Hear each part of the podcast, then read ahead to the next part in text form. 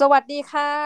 สวัสดีครับผม ยินดีต้อนรับกลับเข้าสู่รายการสตาร์ทยับเพราร์ทอัพไม่มีคำว่าเลิฟ ในรอบสัปดาห์นี้นะจ๊ะ ทุกคนก็อยู่ด้วยกันกับพี่โสพลโสพลสุภาพมั่งมีแห่งออมมานีและน้องหมี Infinity Podcast เจ้า สวัสดีครับ สวัสดีจ้าสังเกตได้ไหมพี่ทุกครั้งเราจะสวัสดีกันสองรอบนะคะ ก็แบบเป็นอืมเป็นคนไทยไงแบบว่า เออ น่ารักไปลามาไหว้เอาละทุกท่าน เสียงสัปอ้อยดาห์เหรอที่ผ่านมา เสียงอ้อยทำไมเราได้นายกแล้วนะน้องหมีเฮ้ยพี่อย่าว่า อย่าหาว่าโมนะท่านผู้ฟังอย่าหาว่าโม้ด้วยโโอย่าหาว่าโมเพราะคือผ่านมาเนี่ย คือช่วงเนี้ยแบบมาคอนเฟรนซ์มาเจอชาวต่างชาติอะไรเยอะเพียบคือเป็นชาวต่างชาติทั้งนั้นเลย แล้วมีความรู้สึกว่าเฮ้ยมันไม่รู้สึกว่าเรามีนายกใหม่อะจนต้องไป Google นะไปวิกิพีเดีย หาเศรษฐาทวีสินแล้วเขาบอกว่าเป็นตั้งแต่วันที่ 22 สิงหาคมแบบเนี้ยคือมันงงไปหมดมันมันมีความรู้สึกว่าแบบ คือไม่ใช่ว่าแบบว่า คือบางคนจะ anti ไปเลยใช่ปะไม่ยอมรับอืเลมยอืมของเราอะอยู่ในสภาพ มันไม่ใช่ช็อกนะพี่มันงงแบบเอ้าอืมเหรอช็อกช็อกซีนีมาเออไม่รู้สิ ผมรู้สึกว่ามันแบบเขาเรียกว่าไงดีอะมันเหมือนเป็นเกมการละครที่ทุกคนแบบคาดหวังมาแล้วว่ามันจะเกิดขึ้นเมื่อวะอ๋อรู้แล้วถ้างั้นอะ feeling ที่เกิดขึ้นกับน้องตอนเนี้ยคือ เอ้าละครจบแล้วเหรอนึกออกเออไหมละครจบมันแล้ยัวงใช่ไหมค้างมันยังค้างอารมณ์ยู่อารมณ์ยังค้างอยู่อารมณ์ยังค้างอยู่ เออประมาณนั้นนะคะอืมนะครับ แต่ว่าก็เอ่อยินดีกับประเทศไทยด้วยนะครับ หลุดออกมาจากขุมที่ว่า เออจะเกิดอะไรขึ้นจะเกิดอะไรขึ้น แล้วก็ไม่รู้อนาคตสักที แล้วก็ตลาดหุ้นก็เหมือนจะตอบรับไปแล้วนะครับ price in ค่ะไปเรียบร้อยนะครับผมก็พันห้าร้อยเจ็ดสิบมั้งวันนี้ปะถ้าจำไม่ผิดพันห้าร้อยหกสิบหรอมันไปบวกอันเนี้ยตรงไหนหรออืมก็บวกบวกมาตั้งแต่วันที่ยี่สิบสองแล้วครับ ก็คือวันที่มีข่าวว่า คุณแท็กกี้ใช่ไหมแท็กกี้จะมาอืมเออทักกี้จะมาแล้วก็ หลังจากนั้นก็มีบวกตอนเช้าประมาณเก้าเก้าจุด แล้วพอตอนบ่ายๆมาเริ่มนับคะแนนสวอะไรเงี้ยครับนู่นนั่นนี่หุ้นมันก็เริ่มไต่ขึ้นไปบวกยี่สิบช่วงก่อนปิดตลาด เมื่อวานก็บวกนิดนึง วันนี้ก็บวกเยอะอีกหน่อย วันนี้ก็บวกประมาณบวกแปดมั้งเพราะฉะนั้นก็น่าจะอยู่ประมาณแบบพันพันห้าร้อยหกสิบอะไรประมาณเนี้ยซึ่งเขาก็เขาก็คาดคาดกันนะครับ ว่าเออพันห้าร้อยหกสิบก็คือ ก็คือจบแล้วล่ะ อะไรเงี้ยครับ ประมาณนี้ เออ ดิฉันก็ยังอยู่ในความฝันต่อไปนะคะ เรายังอยู่ร้อยพันแปดอยู่ไม่ตอนนี้ผมก็ไม่ได้ซื้อนะ แต่ว่าเก็บเงิน เก็บเงินไว้รอซื้ออยู่เพราะว่าผมก็ยังคิดว่ามันจะยังมีวิกฤตอยู่ ในมุมมองของผมอะผมรู้สึกว่าเดี๋ยวต้นปีหน้าเนาะมันจะมีการกระตุ้นเศรษฐกิจครั้งใหญ่ก็คือว่าเรื่องเงินหนึ่งหมื่นบาทใช่ไหมซึ่งไอ้เงินหนึ่งหมื่นบาทเนี่ยมันยังมันมันเป็นการกระตุ้นเศรษฐกิจภายในประเทศแหละน้องหมีแต่ว่า export การส่งออกของประเทศเราอะมันยังถือว่า ถือว่าน้อยอะถือว่าติดลบอะไรเงี้ยครับ ซึ่งมันก็เลยเพราะว่าเศรษฐกิจทั่วโลกมันยังแย่ใช่ไหมมันก็เลยทำให้ภาพรวมมันก็มันก็คือ consumption ในประเทศของเราอาจจะอาจจะสูงขึ้น ถ้าสมมติเราดูไอ้สมการ GDP เนาะแล้วก็ consumption ของเราอาจจะสูงขึ้น แต่ว่าตัว export อะของเรามันจะติดลบไหมมันจะแย่อะไรเงี้ยครับ มันก็เลยมันก็เลยกลายว่ามันจะมันจะแบบไม่ได้ดีขนาดนั้นมันอาจจะดีขึ้นบ้าง คือคนคาดหวังไว้เยอะไงว่า เออเพื่อไทยเข้ามาแล้วเศรษฐกิจประเทศมันจะต้องตุ้มตามตุ้มตามแบบบวก GDP ห้าเปอร์เซ็นหกเปอร์เซ็นอะไรอย่างเงี้ยครับ แต่ว่าผมว่าไม่ได้ ผมว่ายังไงก็ไม่ได้ครับ คือปีเนี้ยสามเปอร์เซ็นต์นะ GDP ถ้าได้นี่คือเก่งมากนะงบอะไรต่างๆ ก็ไม่น่าออกไม่น่าทันอะไรเงี้ยครับซึ่งก็แต่ฟังอย่างนี้แล้วแบบแย่กว่าเพื่อนบ้านนะคือเพื่อนบ้านคือแบบดีกว่า อันนี้ไม่ได้อย่างนั้นใช่นี้ใช่ครับก็อืมก็เพื่อนบ้านก็ดีกว่า คือ ถ้าจำไม่ผิดเมื่อวานเหมือนครับไปดูข้อมูลมาถ้า เราเอาเงินหนึ่งแสนบาท ไว้ในตลาดหุ้นไทยเมื่อเก้าปีก่อนอืมเนาะก่อนที่จะมีรัฐประหารใช่ปะวันเนี้ยครับ วันนี้เลยนะ เราจะมีเงินหนึ่งแสนบาทเท่าเดิมครับโอ้ยดีใจด้วยค่ะทุกคน ดีใจด้วยครับทุกคนโอ้โหมันโหดมากว่ะมันโหดมากไซด์เวย์เราไซด์เวย์มาเก้าปีแล้วอะแล้วก็โอ้ยด้วยเออถ้าสมมุติแบบไปไปฝากไว้ในญี่ปุ่นก็เหมือนคล้ายๆแบบจะเป็นสองแสนกว่าอยู่ในอเมริกาแบบเกือบสามแสนบางรู้เลยสักอย่างนั่นแหละก็รู้สึกว่าเออมะประเทศบ้านเราก็รู้สึกว่าแต่แล้วก็ประเทศอื่นๆนะอย่างแบบเวียดนามอินโด สิงคโปร์หรือว่าไต้หวันอะไรอย่างเงี้ยครับขึ้นหมดเลย ของเขาเนี่ยขึ้นหมดเลยเออ มี มีบ้านเราเนี่ยแบบ ฝากหนึ่งแสนเอาใส่ไปหนึ่งแสนเท่ากับหนึ่งแสนเลยตอนนี้เออไม่เพิ่มไม่ลดเออ ดีเว้ยมันแบบมั่นคงดี มั่นคงอะมากเปลี่ยนเรื่องดีกว่าพี่ก่อนที่จะเครียดไปมากกว่านี้นี่พูดจริงก่อนนะก่อนที่คนผู้ฟังจะเครียดมากกว่านี้เนาะก็เออนะครับ ถือว่าก็ติดตามกันต่อไปนะครับสำหรับเอ่อเศรษฐกิจประเทศไทยเนาะก็ขอให้คุณเศรษฐาเนาะก็ขอให้ทำงานแล้วก็เอ่อมีเอ่อมีหนทางข้างหน้าที่ราบรื่นแล้วกันครับก็อยากจะให้ประเทศไทยก้าวหน้าไปได้ได้ดีนะครับ ในในในมุมมองของประชาชนคนหนึ่งเนาะ เข้าเรื่อง อยู่ๆก็เข้าเรื่อง ที่จริงวันนี้ครับจะมาพูดถึงบิลเกตส์สักหน่อย พอดีว่าไปอ่านบทความหนึ่งมานะครับ เป็นบทความที่บิลเกตส์ไปพูดเนาะปาฐกถาครั้งล่าสุดที่ Northern Arizona University นะครับ เมื่อประมาณวันที่ 13 พฤษภาคมที่ผ่านมาเนาะก็อันนี้เป็นการพูดปาฐกถาครั้งที่3นะครับในชีวิตของบิลเกตส์นะครับ หลังจากห่างหายจากครั้งก่อนเนี่ยไปเกือบประมาณเกือบ 10 ปี ครั้งแรกที่ฮาร์วาร์ดเนาะในปี 2007 แล้วก็ครั้งที่ 2 ที่สแตนฟอร์ดในปี 2014 เพราะฉะนั้นนี่ก็เป็นครั้งที่ 3 นะครับ ในปี 2023 เขาได้แชร์ประเด็นต่างๆนะครับ ที่น่าสนใจไว้เยอะพอสมควรนะครับ วันนี้ก็จะหยิบมา 5 เรื่องนะครับ เป็น 5 บทเรียนชีวิตที่มหาเศรษฐีระดับโลกอย่างบิลเกตส์เนี่ยคิดว่าน่าจะรู้อย่างนี้ตั้งแต่ออกจากรั้วมหาลัยครับผมก็เลยเดี๋ยวจะมาแชร์กันนะครับ ก็ผมไปอ่านมาแล้วก็รู้สึกว่าเออมันน่าสนใจดีนะครับผม อย่างที่เรารู้กันครับว่าบิลเกตอะเป็นคนหนึ่งที่ไม่ได้จบมหาลัยใช่ไหมเป็นหนึ่งในบุคคลที่แบบ drop out แล้วก็ประสบความสำเร็จมากที่สุดในโลกเนาะคือก่อนที่จะไปจากตรงนี้ครับ ไม่ได้ encourage หรือว่าพยายามที่จะสนับสนุนให้คน drop out จากมหาลัยนะมันมีสถิติออกมาว่า คนที่จบมหาลัยเนี่ย มีโอกาสที่จะประสบความสำเร็จมากกว่าคนที่ drop out เพราะฉะนั้นเนี่ย ถ้าสมมติว่าจะตามสถิติจริงๆอะไม่ต้อง drop out นะครับ ถ้าอยากจะสำเร็จในชีวิต ก็คือว่าถ้าสมมติว่าอยากจะประสบความสำเร็จในชีวิตมีความมั่งคั่งในชีวิตเนี่ยไม่ควรจะ drop out เรียนให้จบ แล้วก็หลังจากนั้นค่อยไปทำอะไรตามความฝันอะไรก็ว่ากันไปเพราะฉะนั้นใครจะ drop out คิดให้ดีก่อนเนาะอย่าอย่าไปทำตามเขาเรียกว่าไงตัวอย่างคนดังๆอย่างแบบบิลเกตหรือว่าอีลอนมัสก์หรือว่าแบบมาร์คซักเคอร์เบิร์กอะไรเงี้ยครับที่เขาแบบไม่ได้เรียนจบอะไรเงี้ยก็ก็เขาเป็นหนึ่งในผู้ร่วมก่อตั้งนะครับ บริษัท Microsoft เนาะแล้วก็เป็นผู้ร่วมก่อตั้งมูลนิธิ Bill and Melinda Gates นะครับมูลนิธิที่เป็นมูลนิธิเอกชนเนาะที่ใหญ่ที่สุดในโลกนะครับ ที่มีจุดมุ่งหมายก็คือแบบยกระดับสุขภาพและความยากจนทั่วโลก ขยายโอกาสการศึกษา แล้วก็เข้าถึงเทคโนโลยีสารสนเทศของคนต่างๆ ทั่วโลกด้วยนะครับ ก็คือเป็นหนึ่งในมูลนิธิที่แบบเรารู้สึกว่ามี active อยู่ตลอดเวลา เราจะได้ยินข่าวของเขาอยู่เสมอเนาะเรื่องแบบการพัฒนาแบบอย่างวัคซีน การพัฒนา ความยากจนของประเทศต่างๆในแอฟริกาอะไรเงี้ยครับ ก็ในครั้งนี้ครับ ในการกล่าวปาฐกถาวันที่ 13 พฤษภาคม 2023 เนี่ยเขาก็พูดถึงประสบการณ์ต่างๆ ที่เขาไปเผชิญมาจากโลกที่ผ่านมาตลอดช่วงช่วงเวลาที่เขาทำงานอะไรเงี้ยครับ การตัดสินใจที่ผิดพลาดเนาะสิ่งที่เรียนรู้ตลอดเส้นทางอาชีพหลายสิบปีนะครับ หลังจากที่ออกมาจากมหาลัยก็นี่คือบทเรียนเนาะที่เขาคิดว่าน่าจะรู้อย่างนี้มาตั้งแต่ก่อนออกจากรั้วนะครับเขาบอกว่าเดี๋ยวคิดดรอปเอา รู้อะไรบ้างนะครับ เกี่ยวกับการจบการศึกษา ส่วนตัวถ้าให้พูดตามสัตว์จริง ก็ไม่เยอะเท่าไหร่เขาบอกมาประมาณนี้นะเขาเหมือนนะครับเขาบอกว่าระหว่างที่ผมเตรียมตัวสำหรับวันนี้ก็ใช้เวลาเยอะมาก เพื่อคิดว่ากลุ่มนักศึกษาตรงนี้นะครับ ที่กำลังจะจบไปเนี่ยจะสร้างผลกระทบที่ยิ่งใหญ่ให้กับโลก ด้วยสิ่งที่เรียนรู้มาจากตรงนี้ยังไง ซึ่งนั่นก็ทำให้เขาอะคิดถึงคำแนะนำที่ผมไม่เคยได้รับในวันนี้ แล้วก็นี่คือห้าอย่างที่ผมหวังว่าจะมีคนมาบอกผมในวันจบการศึกษาที่ผมไม่เคยได้รับ ข้อแรกนะครับเขาบอกว่าชีวิตของคุณอะ ไม่ใช่ละครฉากเดียวนะครับ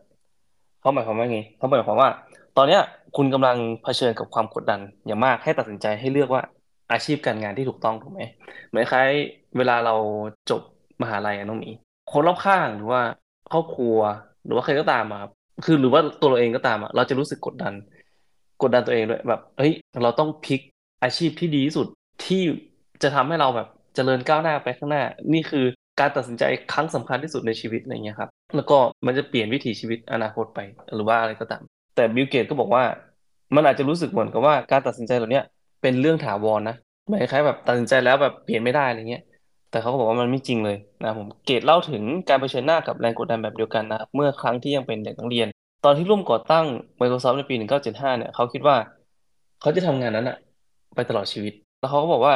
เขาดีใจมากนะครับ ที่เขาคิดผิด เพราะว่าตอนนี้เกตเนี่ยไม่ได้ทำงานที่ Microsoft ละ หลังจากถือตำแหน่ง CEO จนกระทั่งถึงปีประมาณปี 2000อะไรเงี้ยครับก็เป็นประธานบอร์ดบริหารมาจนถึงปี 2014 เขากล่าวว่า วันเนี้ยผมยังทำงานเกี่ยวกับซอฟต์แวร์ แต่งานการกุศลน่ะถือเป็นงานประจำของผมไปแล้ว ซึ่งเขาก็หมายถึงว่างานมูลนิธิของของเกตส์นั่นเองนะครับบริจาคเงินช่วยเหลือไปแล้วก็ประมาณหกหมื่นหกหมื่นห้าพันล้านเหรียญนะประมาณตั้งแต่ปี 2000 ละ โดยจุดมุ่งหมายก็คือว่าเป็นประเด็นระดับโลกนะครับเปลี่ยนแปลงสภาพภูมิอากาศความเท่าเทียมทางเพศ แล้วก็ยกระดับคุณภาพชีวิตแล้วก็สุขภาพ มันเป็นเรื่องที่ดีนะครับที่ประเมิน ตัวเอง แล้วก็เป้าหมายของคุณอะใหม่ไปเรื่อยๆเหมือนนะครับว่า พอพอเราผ่านไปเรื่อยๆในชีวิตนะครับ เราจะเห็นความฝันใหม่ ๆ แล้วก็สิ่งที่เราอยากจะทำใหม่ ๆ งอกขึ้นมาเรื่อยๆ เพราะฉะนั้นเนี่ยมันไม่จำเป็นเลยที่ว่าคุณจะตัดสินใจว่าครั้งเนี้ยถ้าตัดสินใจแล้วว่าเราเปลี่ยนไม่ได้ มันไม่จริงนะครับ เพราะฉะนั้นเนี่ย สิ่งที่เขาบอกก็คือ การตัดสินใจนะครับ มันสามารถที่เปลี่ยนได้เสมอนะครับ แล้วก็ชีวิตเนี่ย มันไม่ใช่ละครฉากเดียวที่แบบเล่นแล้วจบเลย มันสามารถที่จะเปลี่ยนฉากไปได้เรื่อยๆนะครับผมนั่นคือข้อแรก ข้อที่สองก็คือว่าเขาบอกว่าคุณไม่เคยฉลาดเกินไป ที่จะสับสนหรือว่ามีคำถามนะครับ เก๋เป็นตัวอย่างที่ยอดเยี่ยมมากนะครับสำหรับคนที่เรียนรู้อยู่เสมอนะเราจะเห็นว่าเออเขาอ่านหนังสือเยอะมากๆใช่ไหมน้องเมย์ถ้าสมมติแบบเข้าไปในเว็บไซต์ของเขาเนี่ยตลอดอะเขาจะมีอัปเดตมาตลอดเลยว่าเฮ้ยแบบวันนี้อ่านหนังสือเล่มนี้ วันนี้อ่านหนังสือเล่มนี้แบบเอ้ยสิ่งที่เขาเรียนรู้คืออะไรเขาจะเขียนรีวิว และรีวิวของเขาแบบ ดีฟมากนะไม่ได้แบบ ไม่ได้แบบโอ้เป็นการสรุปแบบห้าข้อสิบข้ออะไรอย่างงี้ไม่ใช่นะเป็นรีวิวแบบจริงจริงจังอะมาแบบสองสามหน้า A4 อะไรเงี้ยครับ แล้วก็เขาเป็นคนที่เรียนรู้อยู่ตลอดเวลา ตอนที่เขา drop out ออกจากมหาลัยอะหรือว่าตอนที่เขาเริ่มต้นทำธุรกิจของตัวเองนะครับ ตอนนั้นอะเขาบอกว่าตัวเองไม่ได้เป็นแบบนี้เลยนะตัวเองเนี่ยเหมือนรู้สึกว่าตัวเองเก่งแล้วมีมาเป็นวุฒิภาวะด้วยเนาะตอนที่เขาแบบออกมาจากมหาลัยเนี้ยเขารู้ว่าเอ้ยตัวเองมีความสามารถในระดับหนึ่งแล้วก็รู้สึกว่าเออเนี่ย ตัวเองรู้รู้ทุกอย่างไปหมดละแต่สุดท้ายนะเขาก็ตระหนักว่ามันไม่ใช่เรื่องจริงเลยมีหลายอย่างมากที่เขายังไม่รู้แล้วก็ไม่เชี่ยวชาญนะครับก้าวแรกของการเรียนรู้สิ่งใหม่ๆ ก็คือค่อยๆ ขยับตัวไปสู่สิ่งที่คุณไม่รู้ แทนที่จะจดจ่ออยู่กับสิ่งที่คุณรู้เท่านั้นนะครับ เก๋แนะนำว่าให้นักเรียนทุกคนอะทำแบบเดียวกันก็คือว่าจุดใดจุดหนึ่งของอาชีพของคุณอะคุณจะต้องเผชิญหน้ากับปัญหา ที่คุณแก้ไขเองไม่ได้ เมื่อเรื่องนี้เกิดขึ้นนะครับ อย่าเพิ่งสติแตกเขาบอกว่าอย่าเพิ่งสติแตกตั้งสติไว้ก่อนหายใจลึกๆ บังคับให้ตัวเองคิดทบทวน แล้วก็ไปหาคนเก่งๆ ที่จะเรียนรู้จากเขาได้ ในกรณีของของเกดนะครับเขาก็จะมีแบบคนที่เก่งๆ อยู่รอบตัวเขาอยู่แล้วเนาะ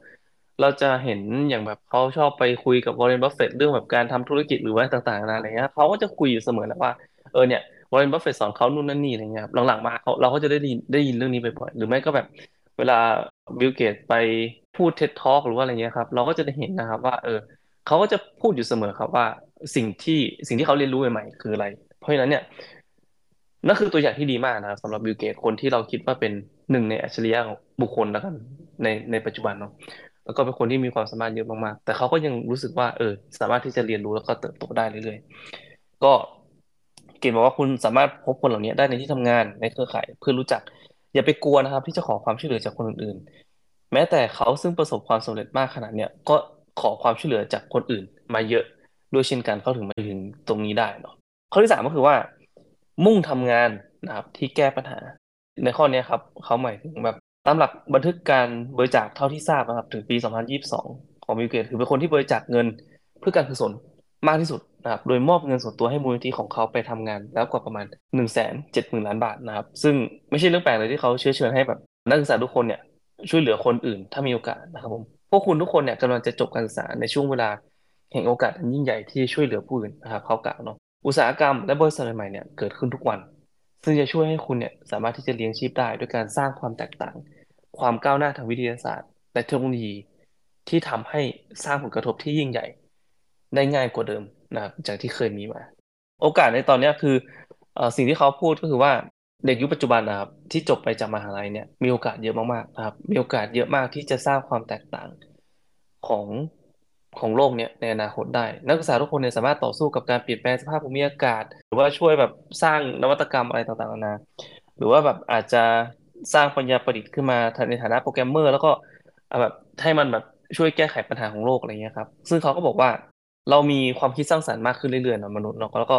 สิ่งที่สำคัญก็คือว่าเราต้องแก้ปัญหานะครับ มุ่งทำงานที่มันสามารถที่จะแก้ปัญหาใหญ่ ๆ ของโลกใบนี้ได้นะผมก็เหมือนคล้ายๆกับทำตัวให้มีประโยชน์อะให้มากที่สุดต่อสังคมอะไรประมาณนี้ครับ ซึ่งนี่คือสิ่งที่เขาอยากจะอยากจะเน้นย้ำเนาะข้อที่สี่ครับก็คือว่า เขาบอกว่าอย่าประเมินพลังของมิตรภาพต่ำเกินไปนะครับครั้งหนึ่งตอนที่เกตส์เนี่ยมีโอกาสได้ไปพูดกับนักศึกษาฮาร์วาร์ดในปี 2018เนาะเขาบอกว่าสิ่งหนึ่งที่เขาเสียใจไม่ได้ทำมากกว่านี้นะครับ ตอนที่อยู่มหาลัยก็คือการเข้าสังคมให้มากขึ้นนะครับ เวลาส่วนใหญ่ของเขาเนี่ยจะใช้ไปกับการเรียนหนังสือ อันนี้คือมันเป็นช่วงมันเป็นช่วง brief moment เป็นช่วงแบบเวลาสั้นๆนะที่เขาอยู่ในมหาลัยก็เขาก็จะเก็บตัวอยู่ในห้อง แล้วก็ไม่ค่อยมีโอกาสได้สร้างความสัมพันธ์กับเพื่อนๆ หรือว่าคนอื่นเนี่ยสักเท่าไหร่ แล้ววันนี้ครับเขาได้มีโอกาสให้คำแนะนำกับนักศึกษาอีกครั้งเนาะเขาก็เน้นย้ำกับความสัมพันธ์ตรงนี้ครับว่ามันสำคัญมาก คนที่นั่งข้างๆคุณในห้องเรียน ไม่ใช่แค่เพื่อนร่วมห้องเท่านั้น พวกเขาคือเครือข่ายนะครับ เป็นอาจจะเป็นผู้ร่วมก่อตั้งบริษัทของคุณในอนาคต หรือว่าเพื่อนร่วมงานก็ได้ เป็นแหล่งการสนับสนุนข้อมูล แล้วก็คำแนะนำที่ดีที่สุดนะครับ สิ่งที่มีค่ามากกว่าใบประกาศที่คุณได้รับเมื่อเดินลงเวทีวันเนี้ยเหมือนคล้ายแบบหลังจากรับใบประกาศเสร็จปุ๊บเนี่ยก็คือคุณจะเดินขึ้นเวที เมื่อประสบความสำเร็จกับใครนะครับ เพราะฉะนั้นเนี่ยสิ่งที่เขาบอกก็คือว่า เวลาเราอยู่ในเครือข่ายหรือว่าเราอยู่ในห้องห้องเรียนนะครับ การได้มีเพื่อนดีๆ การได้มีเครือข่ายที่ดี การได้มีแบบ คนคอนเนคชันแบบเยอะๆอะไรเงี้ยครับ ต่อไปในอนาคตอะ เราไม่รู้หรอกว่าคนที่ คนที่เป็นเพื่อนของเราอะไอไอในเอในบีที่มันนั่งอยู่ในห้องอะไรเงี้ยครับ มันจะไปเป็นใครเนาะโตขึ้นไปแล้วมันจะไปเป็นใครมันอาจจะแบบกลายไปเป็นนายกคนที่แบบสี่สิบห้าสิบของประเทศไทยอะไรเงี้ย เราก็ไม่มีทางรู้ได้ แต่ว่าเพราะฉะนั้นเนี่ย สิ่งที่เขาบอกก็คือว่าเครือข่ายของคุณอะมันเป็นสิ่งที่สำคัญทั้งนั้น ในชีวิตของเกตส์นั้นเราก็จะเห็นเพื่อนเก่าอย่างพอลอัลเลนอะไรเงี้ยครับ ซึ่งก็กลายมาเป็นส่วนสำคัญของชีวิต เป็นผู้ร่วมก่อตั้งบริษัท Microsoft ด้วยกันภายหลังด้วยนะครับ หรือว่าอย่างสตีฟบอลเมอร์นะครับที่เป็นเพื่อนเพียงไม่กี่คนนะครับที่อยู่ในช่วงช่วงที่เขาอยู่มหาลัยเนี่ยก็กลายมาเป็นผู้รับตำแหน่งต่อ CEO ต่อหลังจากที่เกตส์ลงจากตำแหน่ง หรือว่าอย่างวอร์เรนบัฟเฟตอะไรเงี้ยที่เราพูดกันเห็นกันเยอะๆก็คือว่าเกตส์กับวอร์เรนบัฟเฟตเนี่ยก็เป็นเพื่อนสนิทกันนะครับ ก็สุดท้ายเขาก็บอกว่า มันก็ขึ้นอยู่กับว่าเพื่อนๆคิดกับคุณจริงๆยังไง และมิตรภาพเหล่านี้แข็งแกร่งแค่ไหนนะครับ และนั่นคือสิ่งที่สำคัญนะครับ เกตก็เล่าถึงความสัมพันธ์เหล่านี้กับเพื่อนๆนะครับ ข้อที่ห้านะครับ ก็คือว่าข้อสุดท้ายแล้วก็ที่ผมคิดว่าน่าจะเป็นเรื่องที่สำคัญมากๆด้วยนะครับ ก็คือว่าเป็นเรื่องของการทำงานเขาบอกว่า คุณไม่ใช่คนเกลียดค้าน ถ้าให้ตัวเองได้พักบ้างสักเล็กน้อยนะครับผมการทำงานหนักเนี่ยอาจจะทำให้เรารายได้เพิ่มนะครับ หรือตำแหน่งงานก้าวหน้า แต่ว่าคุณไม่ควรทำสิ่งเนี้ยโดยต้องสูญเสียชีวิตของตัวเอง และครอบครัว หรือว่าคนที่คุณรักนะครับ เกรดเรียนรู้บทเรียนนี้นะครับเขาบอกว่าเขาเรียนรู้บทเรียนเนี่ยช้าเกินไปสักหน่อยนะครับผมว่าเขาว่าตอนผมเนี่ยอายุเท่าพวกคุณเท่าพวกคุณก็คือคนที่แบบกำลังจะจบใหม่เนาะผมไม่เชื่อนะครับ ในวันพักผ่อน ผมไม่เชื่อในวันเสาร์อาทิตย์ ผมไม่เชื่อว่า ผมทำงานแบบผมทำงานแบบเนี้ย คนที่ทำงานกับผมอะจะต้องเชื่อแบบผมด้วยนะครับ คือผมไม่เชื่อเรื่องแบบวันหยุด ผมไม่เชื่อเรื่องเสาร์อาทิตย์เพราะฉะนั้นเนี่ย คนที่ทำงานกับผมเนี่ยจะต้องเชื่อแบบเดียวกับผมด้วย ถึงขั้นว่านะครับ ตอนที่เขาเริ่มธุรกิจใหม่ๆ ตอนที่ทำ Microsoft ใหม่ๆเนี่ยเขาจะคอยดูเลยครับว่า พนักงานคนไหนเนี่ยทำงานอยู่ดึกบ้างนะครับ หรือว่ามีพนักงานคนไหนเนี่ย ตอกบัตรออกจากบริษัทเร็วบ้างนะครับเขามารู้ตอนหลังครับว่าสิ่งที่ตัวเองทำเนี่ย มันเป็นสิ่งที่ไม่สมควรทำก็คือตอนที่เขาเริ่มเป็นพ่อคนนะครับ มันมีอะไรในชีวิตมากกว่าแค่การทำงานนี่คือสิ่งที่เขาบอกมันมีอะไรมากกว่าชีวิต แค่การทำงาน อย่ารอนานเท่าผมที่จะเรียนรู้บทเรียนนี้แล้วก็ใช้เวลาบ่มเพาะความสัมพันธ์นะครับ มีความสัมพันธ์กับคนอื่น ๆ แล้วก็เฉลิมฉลองความสำเร็จบ้างนะครับ เวลาแบบสูญเสียหรือว่าเวลาที่เสียใจอะไรเงี้ยครับ ก็พักนะครับ อย่าไปกังวลกับมัน หยุดพักเมื่อจำเป็น แล้วก็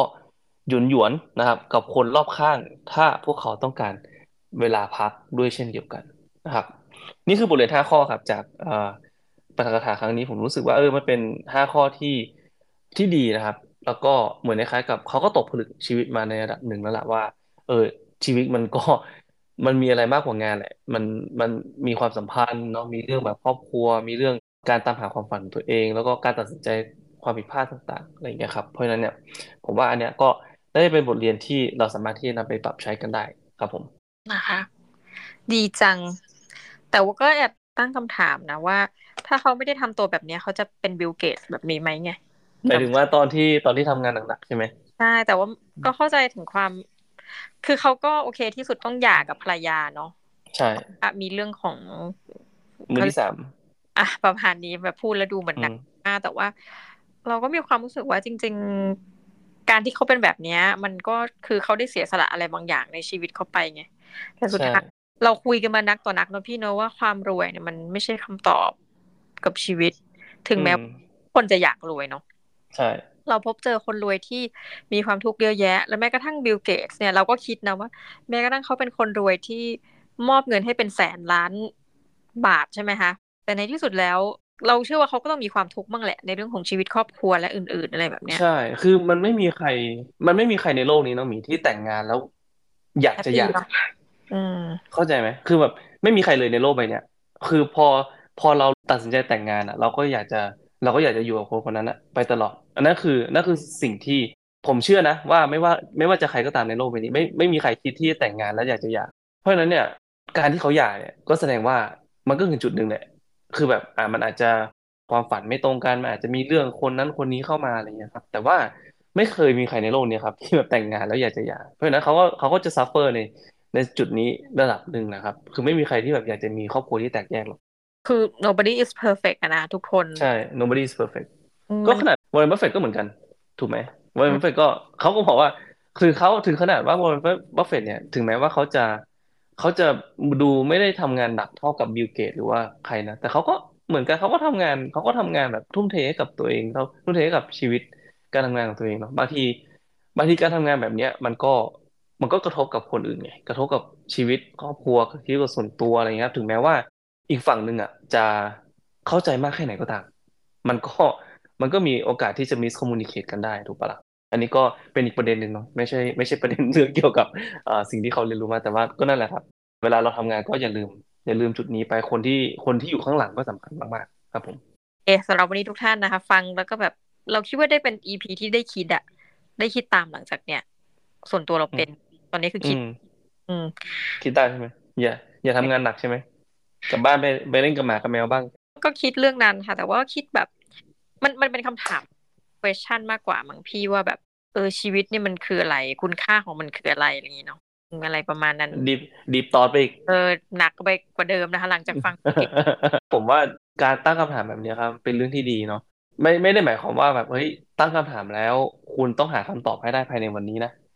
เอ่อการการตั้งคำถามแบบเชิงเชิงปรัชญาหรือว่าแบบเฮ้ยเราเกิดมาทำไม เรามีชีวิตต่อไปทำไม ความหมายของชีวิตคืออะไรอะไรอย่างเงี้ยครับ มันเป็นน้องหมีใช่ไหมมันเป็นสิ่งที่ผมถามมาตั้งแต่ตัวเองเป็นเด็ก